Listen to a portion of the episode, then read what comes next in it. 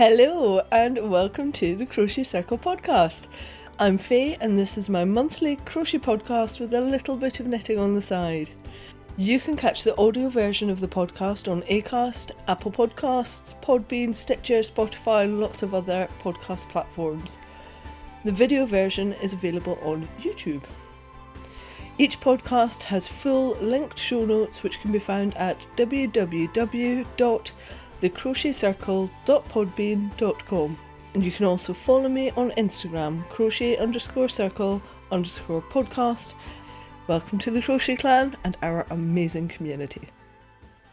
Hello and welcome to episode 56 of the Crochet Circle podcast. This one is called Social Network. And yeah, I'll explain why as we go on into um, into the podcast. But hello, I'm waving. How are you all doing? I hope you are doing uh, really well. Into the summer in the UK, although it's belting it down out there. I've had to run to the house repeatedly, so I'm ever so slightly damp. Um, because basically I couldn't get my act together for this podcast. Um, not that I didn't want to record it, but some podcasts I'm like really on it, everything's organised, it's very regimented, and I've got everything ready to go and I press record and that's it. Today I think I've been in and out of the house about 50 times. It's been ridiculous. I've just had to go back out because I forgot to bring my cotton in that I've been using.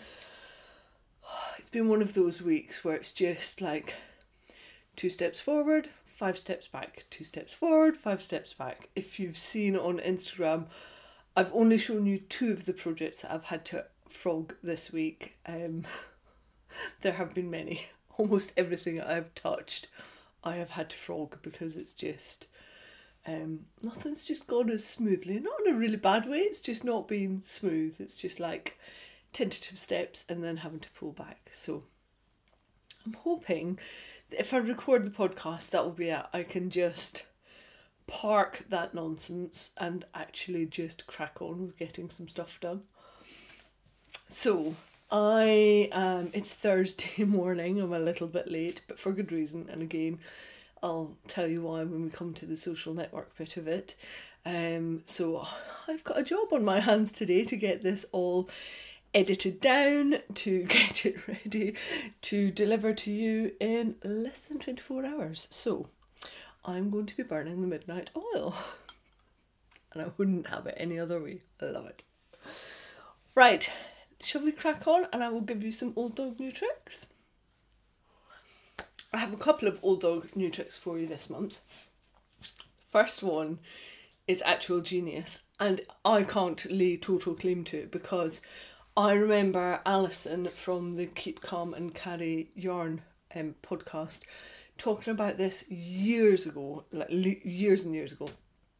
And um, one of the things that she does is she speeds people up on YouTube. So um, I'd forgotten about it. And then there's a podcaster that I really love her content. She's a knitting podcaster. I really love her content, but she just speaks so slowly. And I end up sitting there thinking, come on, speed up, get a rocket up your backside, come on. And um, so I discovered that if you go onto YouTube and if you hover down at the bottom of the actual video file, you'll see the settings cog. If you press onto that, then there's um, a drop down, and I think second from the bottom is playback speed. And if you click on that, you can speed it up to um, an extra 25%, so you can go to 1.25. When I did that for this knitting podcast, I was like, oh, she's speaking at a normal level. This is amazing. So not only does that mean that I can now like consume her content without feeling like my life is wasting away, um, it means I can listen to and watch more podcasts because I've sped her up, so I've created more time in my day. And then I got to thinking, Yes, I have a very soft Scottish accent, but I'm also aware that that mixed with the fact that I talk quite quickly might not be everybody's cup of tea. So the other thing that you can do is you can slow people down. So if you think that I am talking 19 to the dozen, you can slow me down by the same means. You could take me down to 0.75 and that might be exactly what you need to hear me and understand me. I'm way more inclined to speed people up and crack on through more podcasts and consume more content. That's how I like to live. But if you've got an issue listening to somebody um, and watch, and it doesn't really affect um, what they're showing you, it just speeds up a bit. I tried uh, Claudia Crochet Luna on 1.25. Claudia, it was hilarious. Your hands were like this. It was really funny. And I had to slow you back down. You're just at the perfect rate for me. But you were very funny sped up. I dread to think what I would be like sped up. I think I would probably sound like Mickey Mouse. On acid.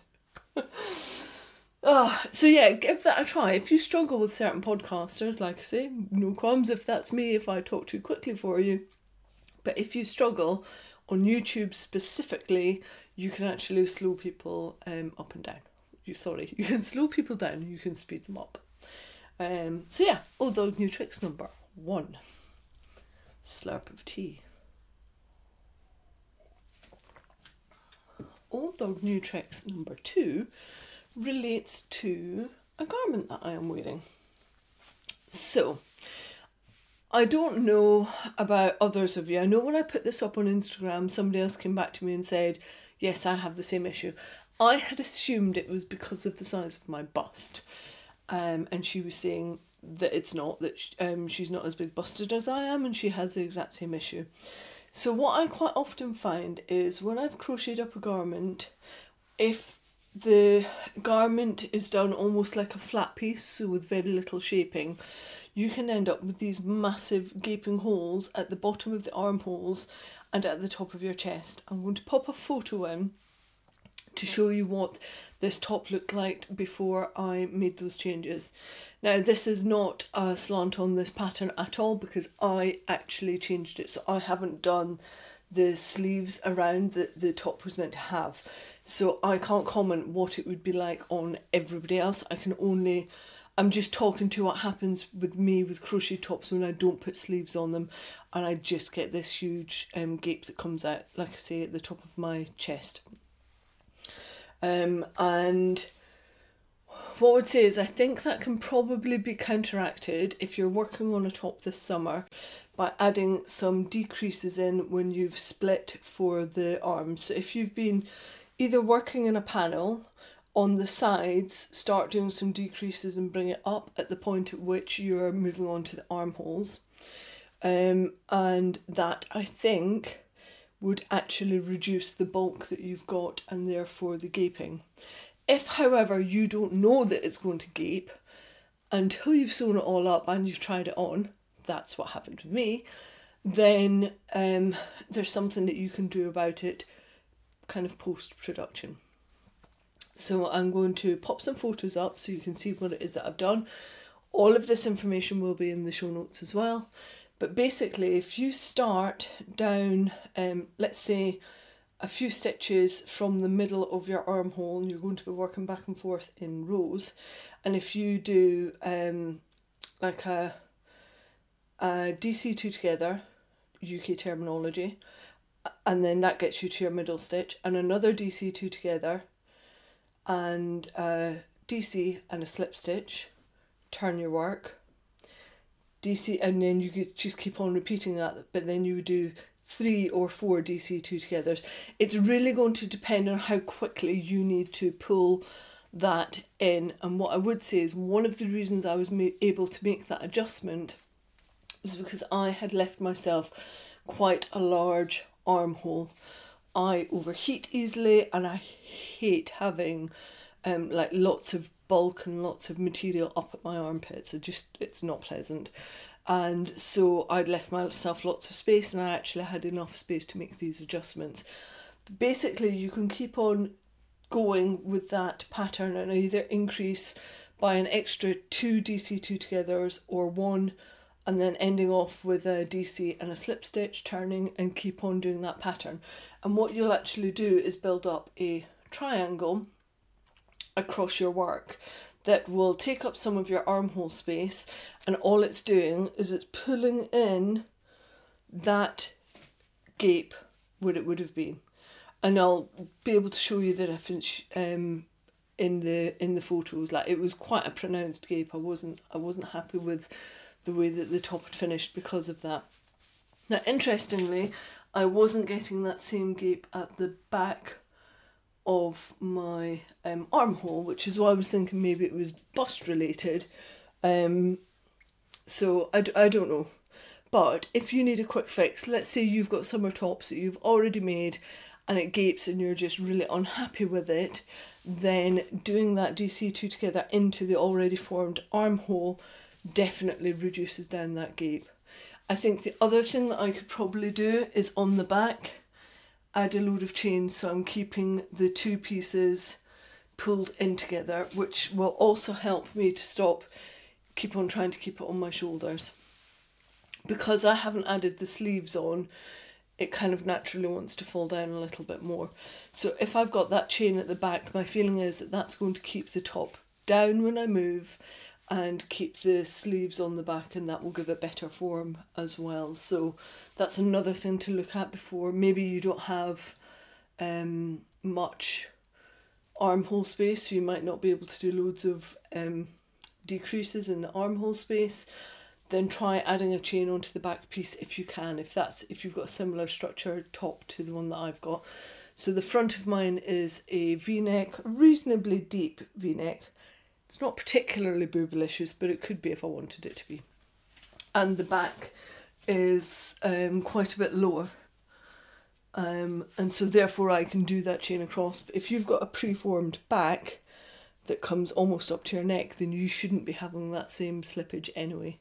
So there, that's the other thing that I'm going to do to make this top even more wearable. So you can see it's still gaping a little bit, I stopped the decreases because I felt like the material was starting to come too far up to my armholes, which is um, why I want to add the chain on the back as well.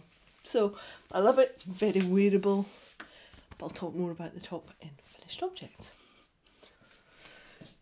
So, finished objects, let's talk about the top that I'm wearing. Um, this is called the Zigzag Zoomer Top.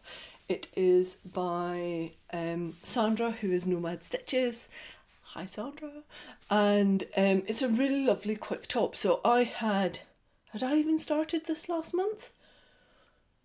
I think I might have done like a round, and that was it. It was at the very beginning stages.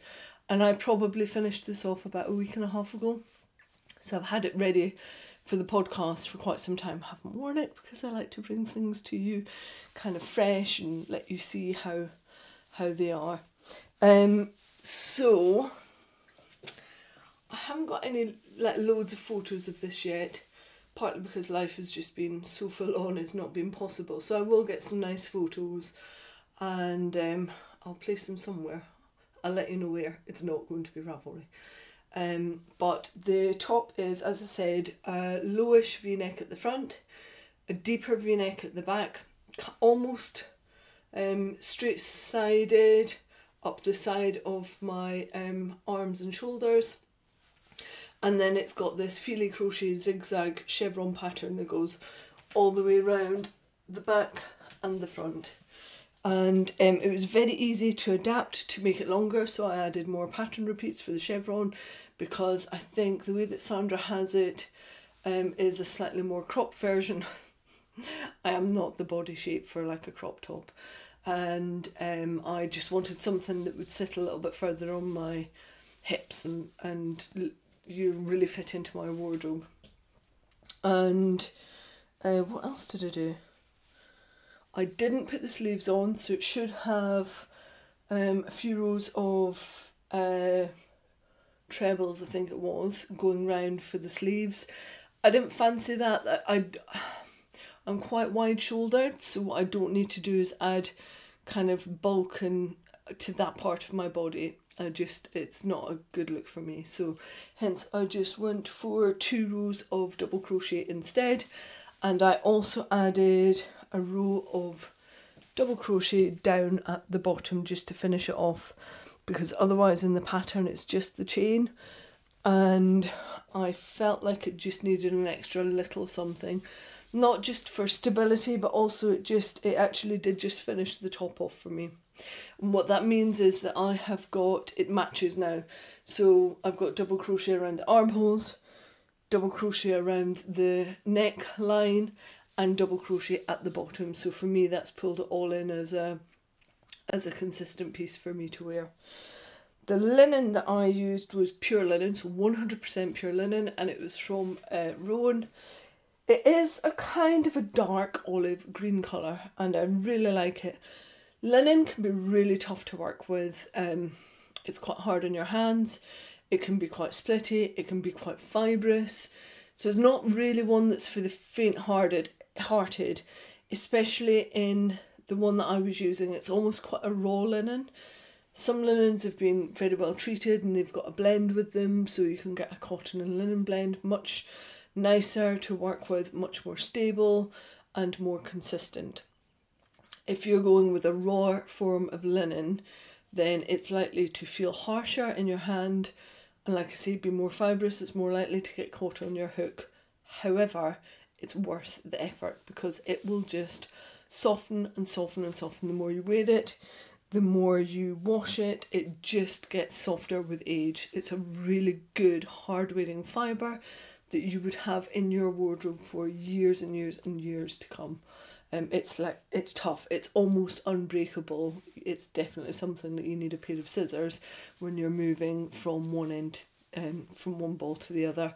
Can't be split spliced.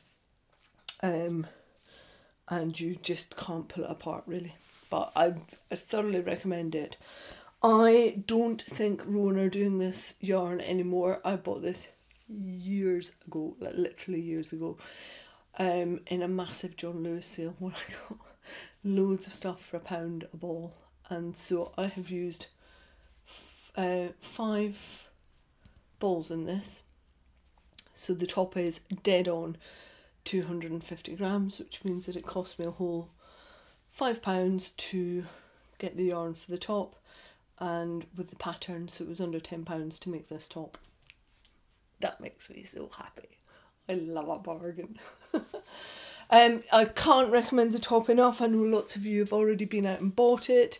Um it's really quick to make really quick to adapt to your body shape it's also size inclusive so it goes up to i think just beyond a 60 inch bust so 5xl great lightweight summer top. I can see me getting a lot of wear out of this top and it goes with a lot of my wardrobe as well. Love it. So that's FO number one. Finished object number two.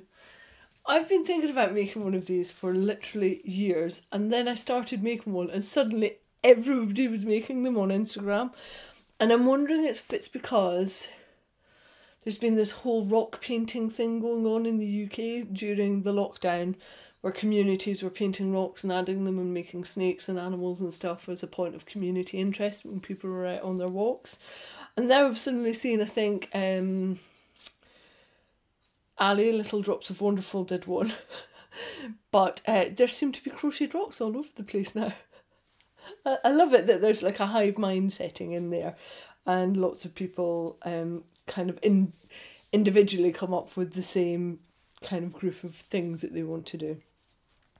So I've been, like I say, I've been wanting to do this for a long, long time, and I um had some really nice cotton lace yarn that I wanted to use for it. It's specifically billed as a crochet lace. Sorry, as a crochet yarn. The one that I was using is by Rico and it's the Essentials Cotton and it is mercerized and 280 meters for 50 grams. And um, I've got it in two other colors as well. You can see them on the show notes and on the front page of the the episode banner for this month. Um, I've showed off the different colors that I have so I really like the idea of having lots of these stones in different sizes um, ready for use the reason I wanted to do one is that uh, during the summer months, I'm often found outside under our um, umbrella. We've got a seating area out there, and if I'm designing or working from a pattern, I've got lots of paperwork. then that's where I tend to be, but it can still be quite breezy. So I wanted a stone that looked pretty, that was, um, you know, helped with my creativity, that I could keep um, patterns weighted down with. Um, I also want a series of these because when I'm cutting out sewing patterns and I've got the pattern on the material, you need pattern weights. And I thought it would be really lovely to have stones that have been crocheted over for those pattern weights because um, the crochet on the back means that I won't have as much drag on the pattern when I'm shifting the pattern weights around. But also it means that when the pattern weights aren't in use, they can still be somewhere in the house and look decorative and pretty. It's not something that I have to put away in a drawer and hide because I've got something really pretty. And I know I know a stone is pretty in itself, but literally I have got piles of stones all over the house and I thought it was time to have a pile of stones that were covered in crochet. So I will be making more of these.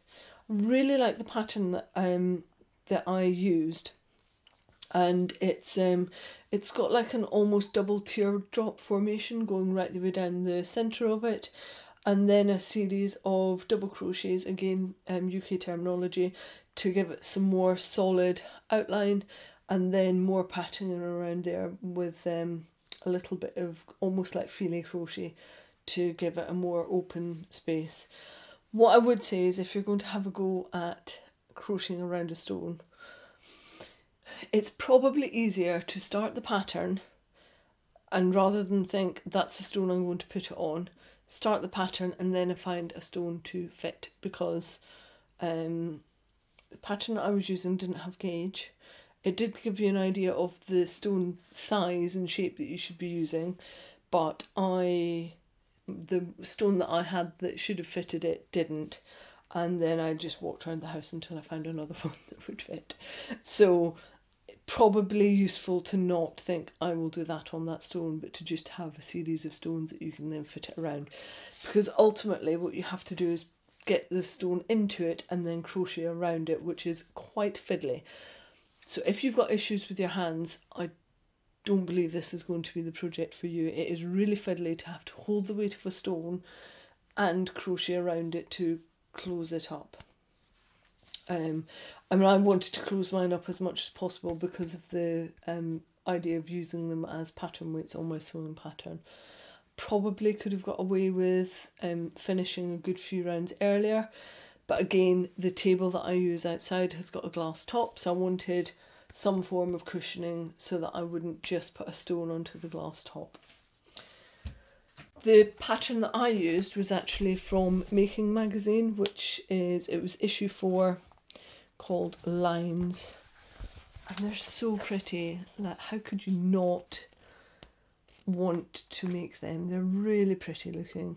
They've used a series of just neutral colours. There's an ecru and a cream, and it's on a linen background, and it just is really lovely. If you've never seen Making, by the way, as a magazine, it comes out twice a year. I think we're coming up to issue eight. This is my favourite multi-crafting magazine by some stretch. So where there was Laine magazine, which was purely knitting, there's also Making Stories, which is pretty much purely knitting. Um, making actually does knitting, crochet, sewing, um, all sorts of different crafts. It's really beautiful. They do recipes in there. There's just a bit of everything. There's weaving, and the instructions are amazing um, for the different bits. Whereas I've had other magazines, like the high end magazines in the past, where you can kind of get caught up in the momentum of them and think, oh, I've got to have that, I've got to have that because it's a big deal. But actually, you, when I look through them, there are very few of the patterns that I would actually make. It's very different from making. You can see I have actually put one, two, three, there are four tabs in there of the things that I want to make just out of this one issue. So, if you haven't come across this before, like I say, this is issue four, lines, and I think they're coming up to issue eight. Um, it's a really lovely publication, and actually one that I think I'm going to start selling in the shop because because it's so multi-craftual. I like that a lot. I mean, who doesn't want a little mini basket that looks like a cat with cat ears? I can't say no to that. It's really beautiful. So that is it for finished objects.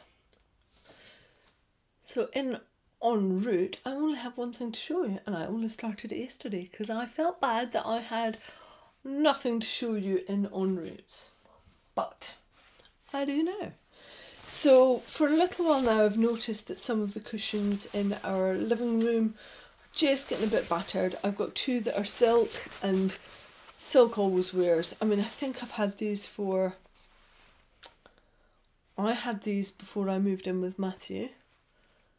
We've been married t- 10 years next week. We've been married 10 years next week. Do you know what? I'm just going to take a moment to celebrate that and the strength of our relationship and how pleased I am to have found myself a Matthew. And uh, 10 years is something to celebrate these days and really we kind of look at each other and we go, How's it been 10 years? It was yesterday. And then in the next breath, we're like, It feels like it's been 50. um, so I had these cushions before Matthew and I moved in together, which places them at almost 12 years old, if not more. Um, and they're they're finally like the, the silk is wearing through in the corners where you would expect it to. I think there might be like white wine on them. Don't know, maybe that's ice cream, I don't know. But they're done anyway and they needed replacing and I don't I don't want to go to the shops and just buy more stuff. So the cushion um pillows that we have are feather and it's really easy to then just get something to fit around that and to make it myself. So if I'm making a cushion like that, what I tend to do is take the cushion cover off and use that as my size template. So I can just quickly chain, especially if it's a an easily repeatable pattern, I can just chain a little beyond where I think it needs to be because the chain will always pull in. And then I can just start crocheting away row after row until I've got to the um, the length that I need. And so that is what I've done here. Now all I'm going to do with this old silk cushion cover is I'm going to wash it, it will get ironed and then what I'll do is cut away the piping and keep as large pieces as I can of the um, the silk itself and this will get reused in something else. There's actually a really beautiful cushion cover in that making magazine that I've shown with little um, tabs of material flipped in different ways. It's stunning, and it might be that this parts of this get reused, or it might be that I use it as a patchwork for the back of the cushion. Either way, this is not going to waste. I will just chop it down into usable bits after it's had a wash and I've got the ice cream and the wine off it. So, what I did last night was quickly worked up a panel. Um, I'm using a mustard coloured wool, which is big wool from Rowan. Again, this is deep, deep stash. I'm trying really hard to work through some of my deep stash. And whilst I was looking for this last night, I found another jumper's quantity of wool that I'd completely forgotten about. So, yeah, I, I need to just keep on plugging away with this and using what I've got. Um, it's very much my mentality at the moment. I love new shiny things and they're beautiful, but actually, I've had this for four years maybe, and it's time that it got used.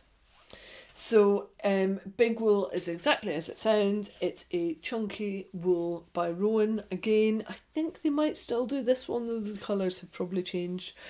And again, this came from my John Lewis haul, so they were a pound a ball. So by the time I have finished this cushion cover, each one will have probably cost me about four pounds to make. I can't buy a, a cushion cover for four pounds. Actually, do you know what? Sad fact, I probably can, but I don't want to because that's to somebody else's demise. Um, if you can buy a cushion cover for four pounds, somebody's paid for it somewhere along the way. The pattern that I'm using uses a bobble stitch and it comes from this amazing newish book called Modern Crochet and it's by DeBrosse.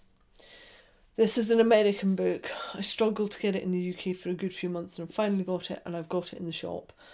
Um, it's not a particularly cheap book. I've got it on at £22.75. What I would say is if you are new to crochet and you want modern crochet, you don't want the older style of crochet, you don't want unicorn puke for crochet. If you want really classic, really pared back neutrals, really pared back stitches that will teach you the basics in crochet without having to go through that you know that learning phase in crochet that you get where you just get attracted by all the things and then you get six months down your journey and you think why did i buy that? I don't like that. I'm not impressed with what i made. This i think can, this book can shortcut that journey as a beginner crocheter and mean that the things that you make are really classic and from day one you will have pieces in your home and um, things that you want to wear that you will actually want to wear when you come out of that initial crochet journey. It's a hardback book. Everything is in creams and neutrals. There's a little bit of black in there, and it is stunning. Like, I have long been looking for a really good crochet startup book that doesn't go jump straight to a granny square. This is it. This is what has been created, and I love it. And what I particularly love is it doesn't matter if you're a beginner crochet or you're you know a good way through your journey like I am. There is something in this book for you if you like really pared back stuff. If you don't, and you're more a fan of um like the granny square and the really bright colours, then yes, this could be adapted for really bright colours, but you're not going to get a granny square in here um, she concentrates on really simple stitches being repeated. So the cushion that I'm making is called the um, Belladere Bobble Pillow and it makes use of bobble stitches and it builds up in a sort of a honeycomb pattern which I thought was very suitable for the mustardy yellow, very kind of honeycomb inspired um, cushion panel that I wanted to create. And it's very textured, it's very um, tactile. That's the word I'm looking for. I was thinking feely. What's the word for feely? What's another word for feely? Tactile. It's a very tactile piece because it's bobble stitches, they kind of pop out. So you've got a lot of relief on the um, on the fabric that you're creating. What I would say is it is yarn hungry. This took up 200 grams, so two of those big balls of big wool, but totally worth it because this is going to make such a lovely squishy cushion cover. Um, the panel on the back I won't use the same design for because I want that to be flat so that when it sits against my sofa it's not sitting proud on the back and there's no need to use up all that wool on the side of a cushion cover that's not going to be seen. So um, I need to work out what wool I'm going to use on the back of it. Ideally it would be the same colour but I don't have more of it and I don't want to buy more of it so I'm going to have to find something in my stash. It might be that I double up um, yeah, I might double up some other yarn that I've already got to get a better thickness to match off with this or it might be that I just use an increased number of stitches um, on the back and do it with a, a flatter fabric. We'll see. So I'll be working away on this, but uh, literally that was last night and I had to frog it. Mm, story of my week. Um, and then still managed to get it finished off last night. So really love it. And I know Gillian is making one as well in a beautiful cream. Um, Gillian's doing it in a um, a lighter weight yarn. It looks beautiful. It looks more like the one that's in the book on the cover. Um, but you know, this is what I had, this is what I was going to use. I don't um that once I've done this I could see myself making another one more like Gillian's, more like the one that's in the book. Um, maybe for like in our bedroom or in the spare bedroom. I'm at a point where I really want to add more handmade touches into our home again, but I want them to be. It's gonna sound quite snobby. I want them to be high end handmade. I don't want to have like crafted stuff in our home that doesn't suit our home. Our house is a 200 year old farmhouse and it's beautiful. I've spent 11 years doing it up. That's I have painting leggings on now because after I've pressed stop on this podcast, I'm going out to paint um to paint the skirting boards in the kitchen. Like it's an it's a never ending process. We look after our house and it's beautiful. And so I only really want to put beautiful handcrafted items into the house as well.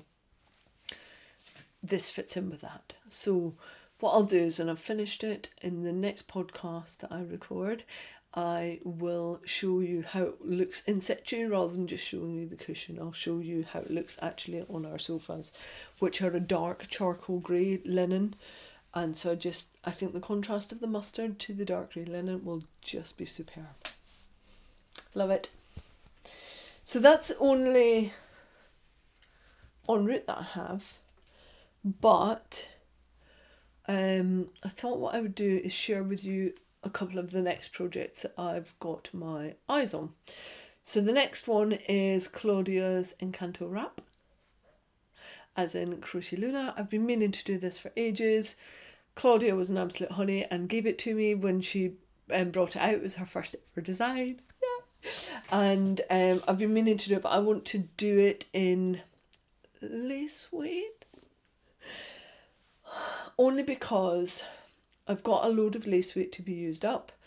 And I think if I hold it double, I'll get a really lovely lightweight fabric and I can use up some of my light my lace weight and I can use it in something that I really want to pour a lot of love in. So I've I've worked out that I don't really really hate lace weight. I just really much prefer doing it on a bigger hook. I really don't mind um holding it double either and I love the final effect of lace weight.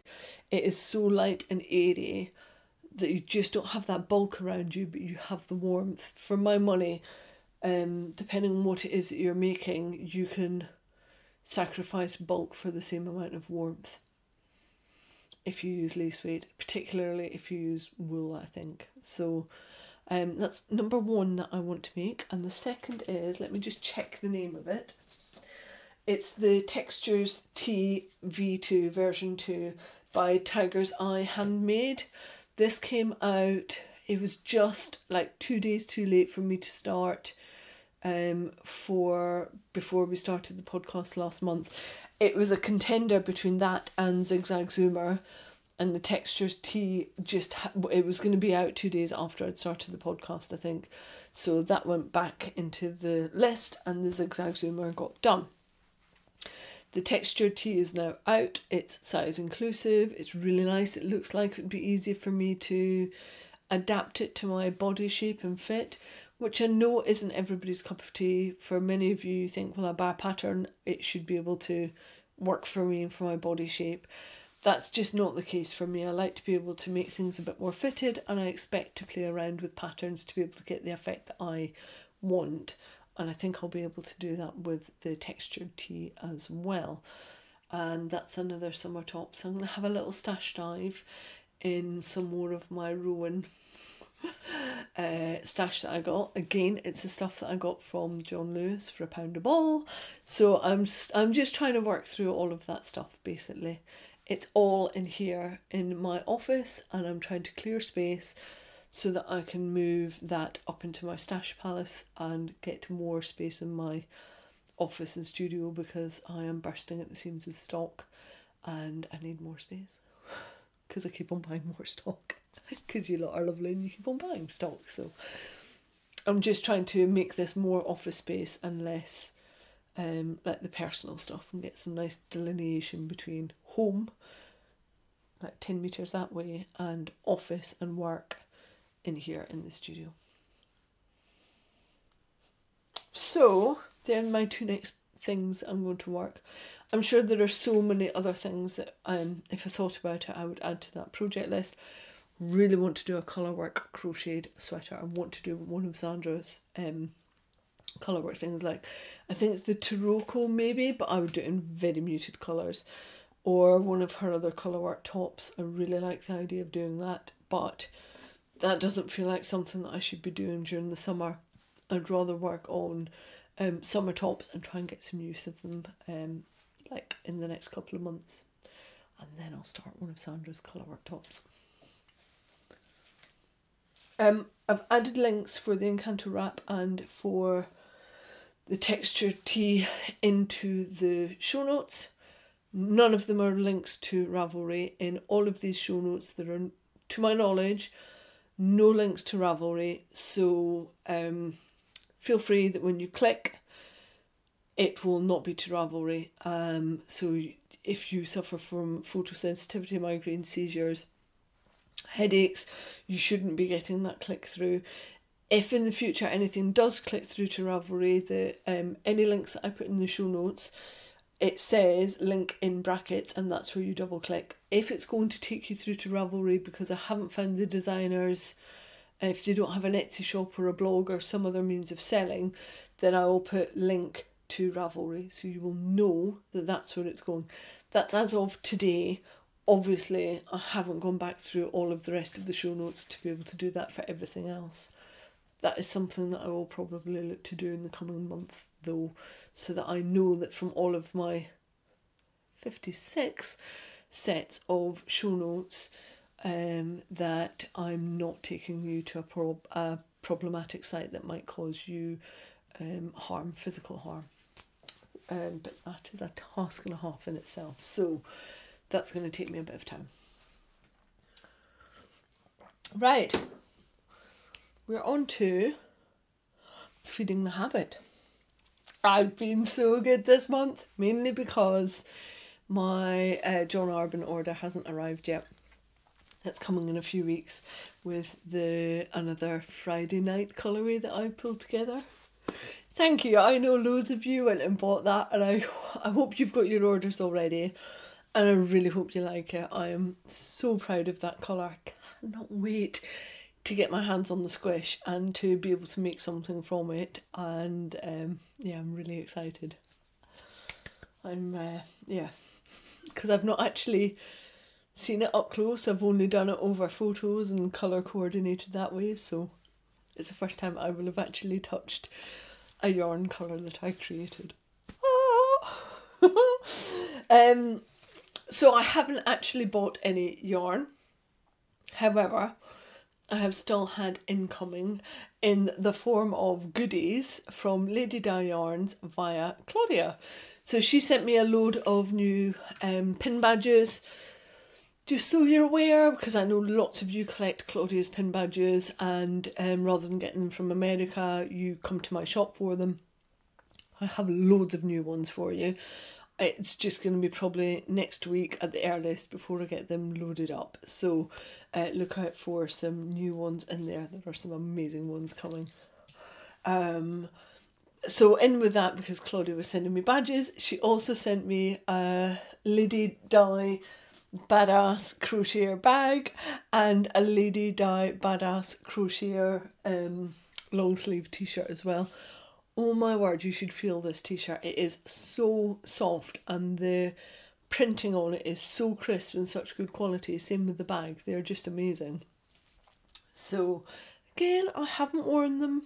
I haven't worn the t shirt because I wanted to keep it pristine for the podcast, but this is going on tomorrow. This is tomorrow's uh, outfit. So, uh, thank you, Claudia. It was a really nice surprise. I was expecting just badges quite often she sends me peanut brittle as well, and she wasn't able to do that this time because of lockdown. She even put it in the note. She was like, "It's the first time I haven't been able to send you chocolate." It's like, oh, there's no chocolate, but I have a T-shirt and a bag. I know which one uh, has got longevity. Now, although I haven't been buying wool, that doesn't mean to say that I have new wool. I am. I have had oh sorry, the little robin chick is outside my window and he's all fluffy and floofy because he's still got some of his young bird feathers. And he's just bobbing around and trying to hide from the rain. He's very sweet. He's also really quite tame. Digress.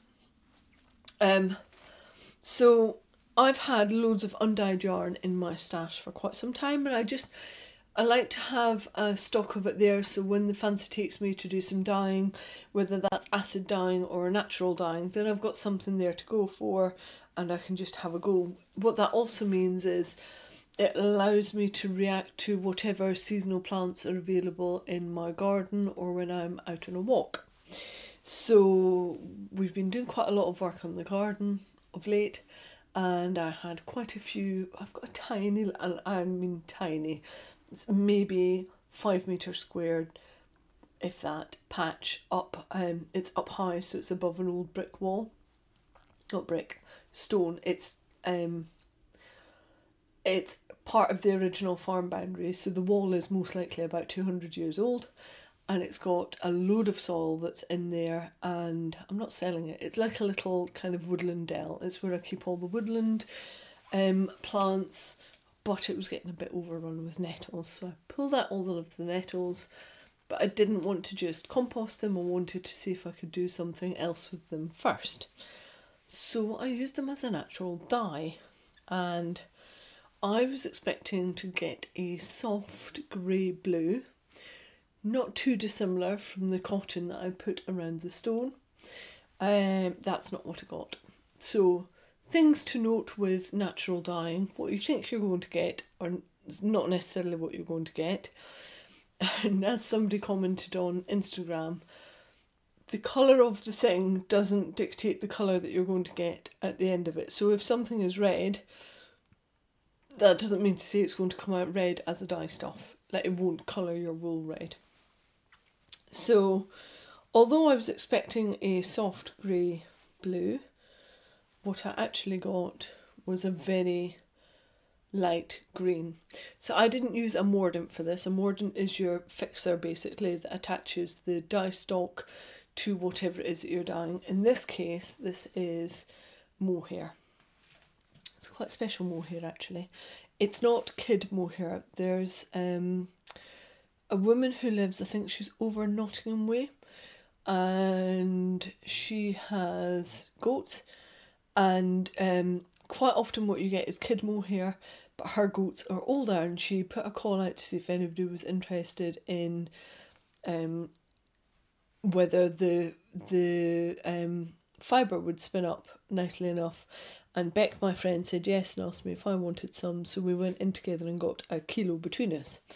So we each had 500 grams and I was intrigued to see what non kid mohair would be like, and it's delightful. It's really lovely. Um, it's got that sheen that you would expect from um, mohair. It's soft, but it's still fibrous. Like you know, it's there. I can take it. Some of you might not be able to. You know, you softer than soft folk would not want this. But I really like it. So the the nettle came out as a light green. It was a bit insipid. I didn't really like it, even though I'd left it in there for days. Really tried to let the dye do its thing. Didn't get the blue that I was after. And then quite often what you can do is add a modifier for natural dyeing. There are all sorts of things that you can use as a modifier. I tend to use iron sulfate as a modifier because it um, saddens the colours and because I like things to be on the earthy darker side with a greyish tone that iron works really well for me, and that's exactly what I did with my mohair. So it now has, it's a really difficult colour to try and describe to you. I've added photos into the show notes because on face value it looks grey, it looks like a mid grey, but it's not actually. It's green, but it's a very grey green and with the sheen on it as well it's just it's just beautiful and It's one of my colours, it's a colour that I can take, it's a colour that looks good with my skin tone, and I have 500 grams of it. And what I'm particularly proud of is I don't think it's particularly easy to um, to dye a jumper quantity of yarn um, unless you're a professional dyer. And I don't think it's particularly easy to do it with natural dyeing either. And I have got five consistent 100 gram skeins of naturally dyed yarn. I'm really proud of that. Like, I took my time. This took this is probably from picking the nettles to having dried, skeined up yarn. This was probably about a 10 day process. It's not quick because you are um, letting the leaves relax in a solution, in a water solution. You've got to, um, well, I prefer to leave my wool in for 24 hours to soak so that it's nice and wet. Like it's a long birthing process to get naturally dyed yarns. It's very intensive, which is one of the reasons if you're looking to buy naturally dyed yarns, they are usually more expensive because they're a more labour intensive process, especially if the dyer is also going out to forage for the goods like Helen at Nellie and Eve does. So they're not buying in powdered natural dye stocks, they're actually foraging, processing, dealing with all of those things. But I'm really proud of this colour. Like I say, it's not the blue I was looking for, but I do love the colour. And if you are watching, I think that is a true representation that I've got up on the screen now of the green grey that it is. I, I can't even think of anything in nature that it is replicating. Like, probably the closest, it does have a bluish tinge to it, is you know when you get the darker bit of the underside of a spruce tree and it's not quite grey, it's not quite silver, it's not quite blue, and it's not quite green. It's like that, but slightly darker. Some of you will be like, I don't know what on earth you're talking about. Others of you will go, bingo, I know exactly the colour you're talking about. That's what this colour is for me. More on the green than the blue side. It's beautiful. Really pleased. So now I need to find a project that I can find that will do it justice. The twist on the yarn is also really lovely. Um, it's it's a really lovely even twist on it. So it needs to be the right thing because I feel you know I've got multiple touch points on this skein, and it's a very UK based. You know, it's UK grown, UK spun. The nettles from from my garden. I've done the dyeing. It it really needs to be something very special. Not content with that, I also dyed up another batch that I had in my um, stash palace was a 50-50 merino silk mix. I really like this yarn. I've used it a few times. It's one that Helen at the Wool Kitchen often has in stock. It's quite a plump yarn. What you get with the silk is that beautiful luster and drape with it, so I know this works up really nicely. And besides pulling up nettles, I was also pulling up dock. And so I had a load of um, dock leaves and I had a load of dock root that I'd pulled up as well. Traditionally, dock should give you a mustardy yellow colour. No, I got green. Everything is just green, coming out green at the moment.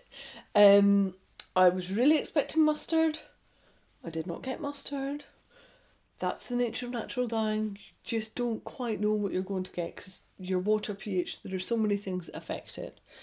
Um, this one I actually did mordant. The mohair I didn't mordant because you don't need to do that with nettles.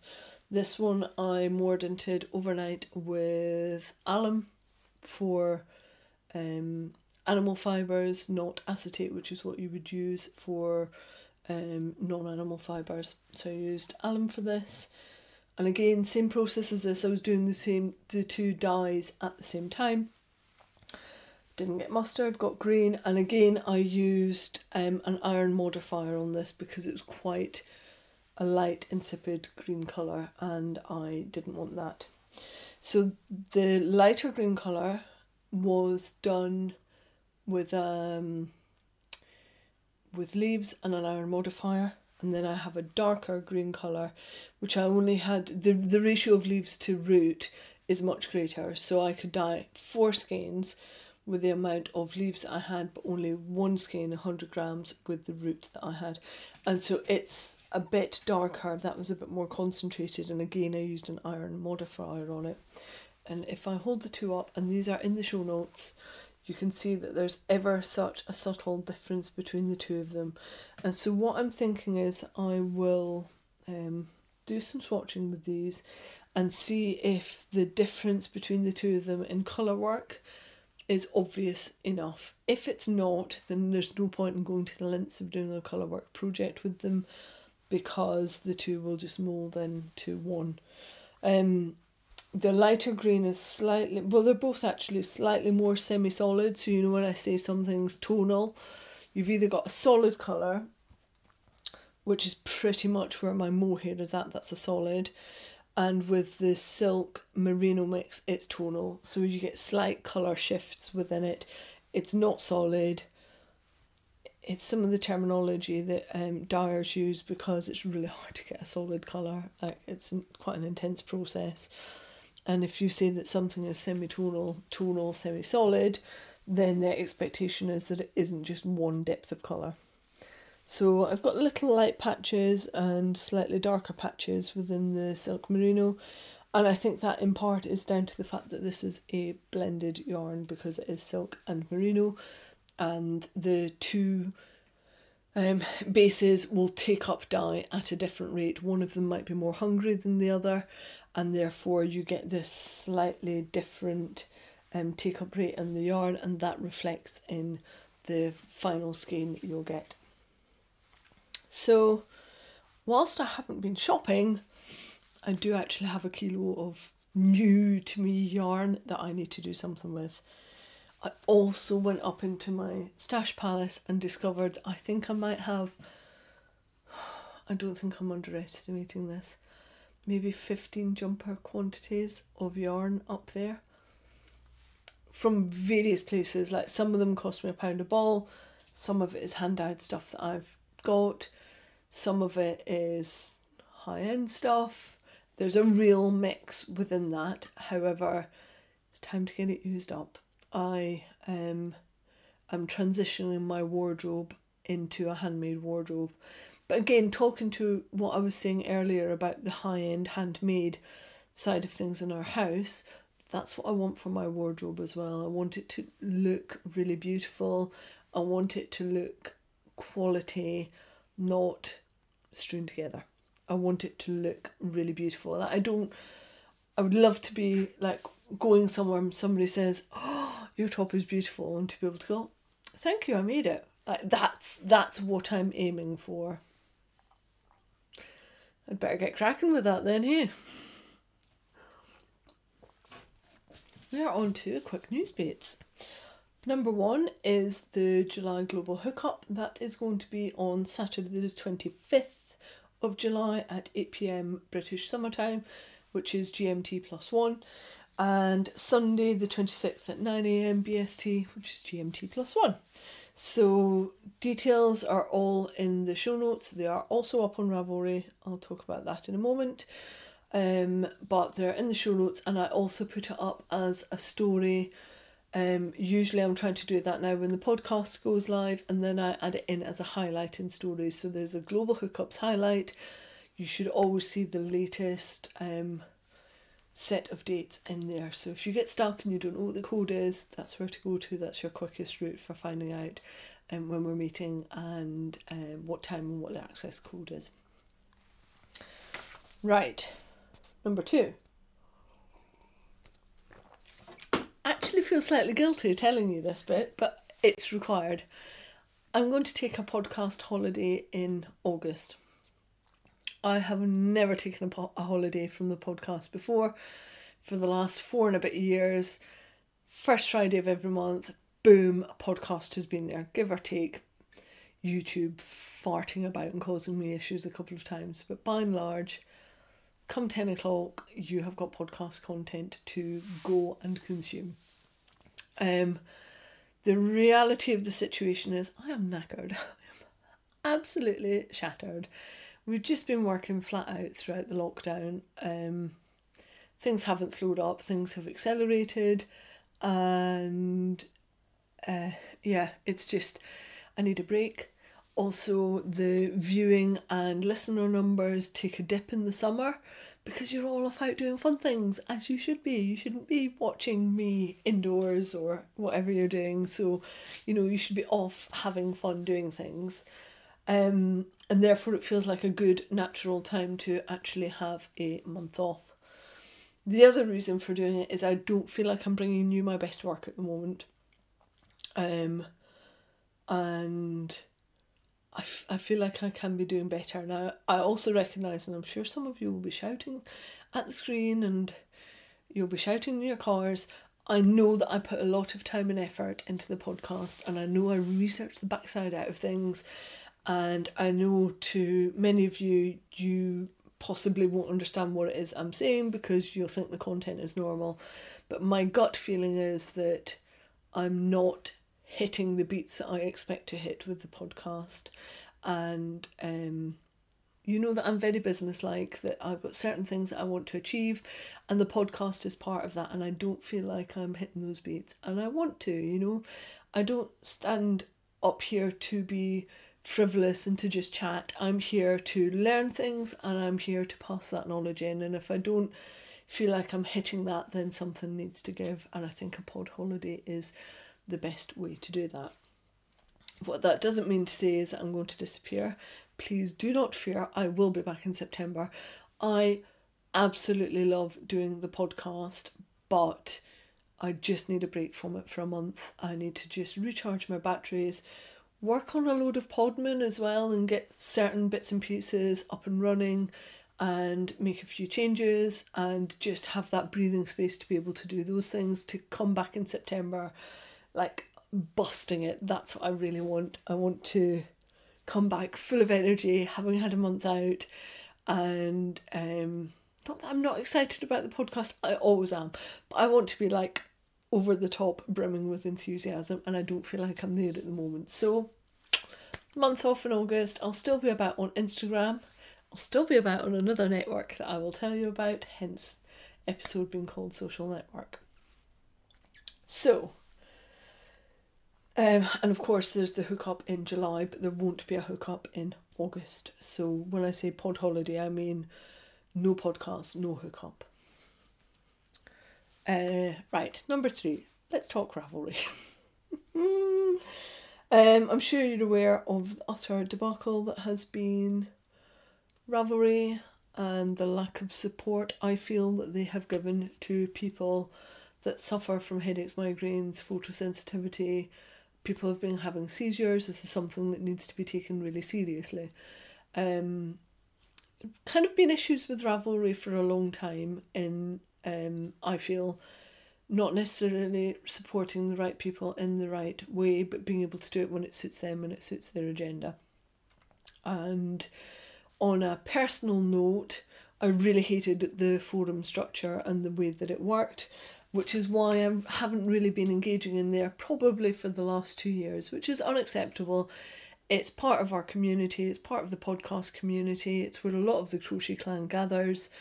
Um, but I just never want to go in there because I find it really clunky and horrible to use.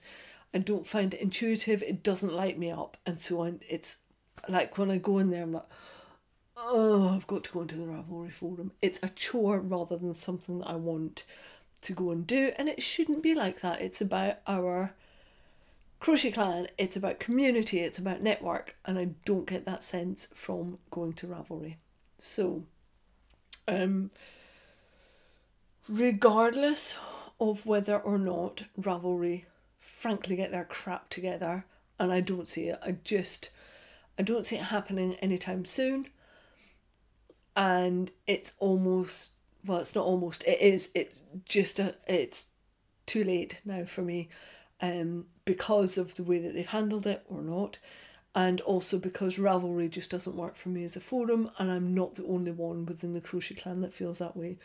And I know for some of you that you really don't mind the Ravelry forums, and that you will be sad to see the crochet clan networking part of it come away from Ravelry, and I'm really sorry about that. But it's I, I know that I personally can do a better job away from Ravelry, and I know that I can personally support more members, more of our network, more of our community by stepping away from Ravelry. And also, it's the right thing to do. Like my gut is telling me, stepping away from Ravelry is the right thing to do.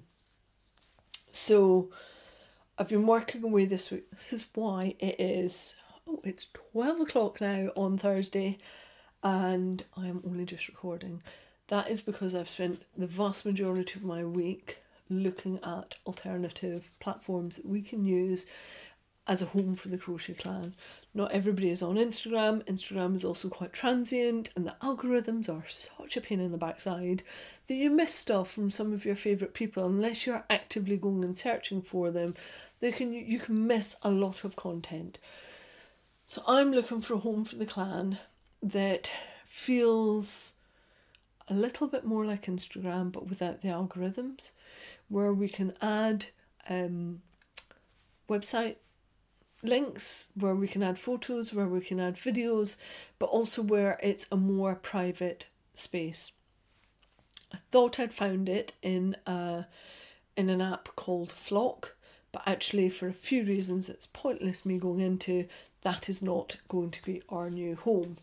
And yesterday we started trialing. When I say we, what I mean is um, there's a kind of core group of Crochet Clan members that are helping me test this out to find a viable option. We were testing out Flock, that didn't work. The one that we're testing out at the moment is called Mighty Networks. And I think we found our home. It's an amazing space. It's available on um, mobile apps, so tablets and phone, and it links up to whatever you do on a computer or a Mac. Um, it seemed like a very usable space, it's very intuitive. I've already popped into there under the topics bar, um, as you would have had in Ravelry, different threads. So there's a finished objects thread, there's a WIPs thread, there's a thread in there for clan gatherings. So if somebody's going to go to a yarn show, you could put the information in there and tell people where you're going to be and create a meetup for other people. Um, there's a CALS thread in there so you can add any CALS that you're learning of and we can get that side of things up and running again. There's all sorts in there. There's also a general chatter thread where you can just talk to the different members and just say hello and be part of that really special community. So, like I say, I apologise if you really enjoyed that function in Rav, I'm going to leave all of the threads open. Um, I'm going to leave all of the threads there, but I'm going to lock them down because I just think that Mighty Networks is going to take over. Um, what we are on Mighty Networks is called Crochet Clan. I have added a link into the show notes and you can click on that link and then I will be able to approve you.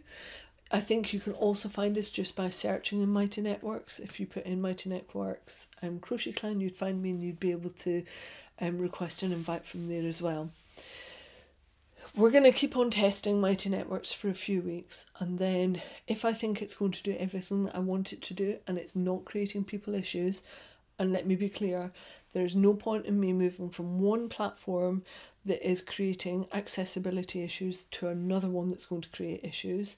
If that is the case, then Mighty Networks is not the place for us. So, one thing to be aware of at the moment is it doesn't seem to have dark mode, but I'm putting in a request for that. Um, it just means I would need to find yet another platform. But I honestly think Mighty Networks is it. I've done some digging. I can't find any information online about people having issues using the Mighty Networks site at all. And if I type that same Google search in for Ravelry, it's pages of um, information with people suffering and having issues with the site. So, we'll keep on testing for a few weeks, and then my plan is if you want to come in and help us be part of that test bed, then fantastic, lovely, thank you, please do. There is already, we set it up yesterday morning. There's already so much information in those threads. Like, it warms my heart. I am so convinced that hopefully, it, as long as we're not causing people physical harm, I'm so convinced that we found our new home, that the clan has a forum home and a community hub, and I'm really excited about it. Like, I can look on my phone like it's an Instagram app and I can react with you all. And I just wasn't doing that in Ravelry. And I know that some of the um, kind of core Crochet Clan weren't doing that on Ravelry either. And it's a place where you can ask questions and we can share. And I just, I love it. And I want to go into my computer and I want to see what everybody's up to. So it's like, yeah, it, it feels like the Crochet Clan has got the potential to really move on and up and have a proper, proper network. It's very exciting. Um, so come and join that. If you don't want to join that because it's we're still kind of beta testing it, then when I come back in September, I will be letting you know exactly where we've got on with that. And what I'm hoping is that I will have by then set up, I mean, I will have done, by then I will have set up a set of lead questions so you don't just get automatically added in. The people that I've added in now are people that I know. I know their email addresses, I know who they are. They aren't randoms that are trying to infiltrate a network. So I will ask very specific questions um, in there. And once you've answered those questions, then you will be able to get access into um, the Crochet Clan. But that, that will be coming probably in August time. Very, very excited about this it's like having Instagram without an algorithm. I really like it. And feedback from the people that are in there is that they're really enjoying it as well. So if there are any other podcasters are watching, um, I am very happy to maybe have a training session with you. Um, maybe we could do a joint one whereby um, I can show you how I did all the setup. I'm on the free pricing for it, so it doesn't have to cost you anything, but equally you can move up to paid pricing if you wanted to do more. You can do subscriptions from there, you can do teaching accounts from there. It's got so much potential within Mighty Networks. Um, so if you're in the space that I was in at the beginning of the week, please, please, please do not um like don't do all of the research that we've done don't double up on that. Just come and talk to me about it, and I will tell you why we're using Mighty Networks and why I'm not using all of the others because I've literally gone through maybe 20 different sites over the last few days to find a proper home for us. Like, I've really researched this. Um, so please don't put that effort in. Just come and talk to me about Mighty, Mighty Networks, and I'll give you as much information as I can. Right, that was number three. But there's more. Uh, oh, just to add with that, if you go into Mighty Networks, you can either feed back to me there directly in there, you can private message people, or you can email me. My address is in the show notes and um, let me know what you thought of it. There's no point in me creating a network that you don't want to use. Um, so, yeah, pass me some feedback and let me know what you think. Um, kind of following on from that is that my patterns are still on Ravelry. I had already migrated them all to Etsy at the beginning of the year because I was unhappy with some of the stuff that Ravelry were doing and the non supportive, more the stuff that they weren't doing, and the lack of support for certain things and I don't mean at all the Trump stuff. Like all power to them for that. I was fully in support of that, um, but I mean the in my mind they weren't properly supporting um other people within their community. So I'd already moved all of my patterns over to Etsy. To be honest, I'm probably going to pull away from Etsy and pop them onto Folksy, but they are also on my website. So if you don't want to use Ravelry but you want to peruse all of the patterns I've got, the link is in the show notes and it just takes you to all of my patterns. So I've given you a collection link rather than the homepage. You don't have to do much to go and see what I've got there.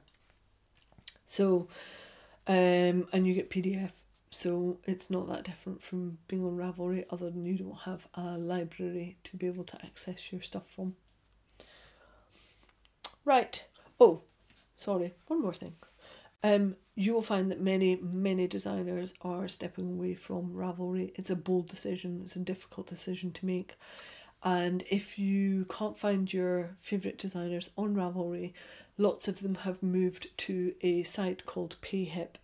So if you just type in the name of your favourite designer and Payhip, P A Y H I P, there's quite a high chance that they have moved over to there. And it's basically like a, a front sales page. It gives them their own page of a website where they can sell their patterns from. It's specifically there for electronic goods. Um, so that's one to look for. I know a lot of designers have moved to Payhip, pardon me, and away from Ravelry. So things are going to be in a state of flux for the next few weeks. Um, but that's one way of finding your designers. Big up. Um, this one can only go out to the core of people that are helping me beta test the um, who did Flock and are helping me beta test Mighty Network. And for anybody else that comes in to try and create a really great forum, thank you, thank you. There's no point in me sitting there in isolation thinking, oh, this is going to be good enough.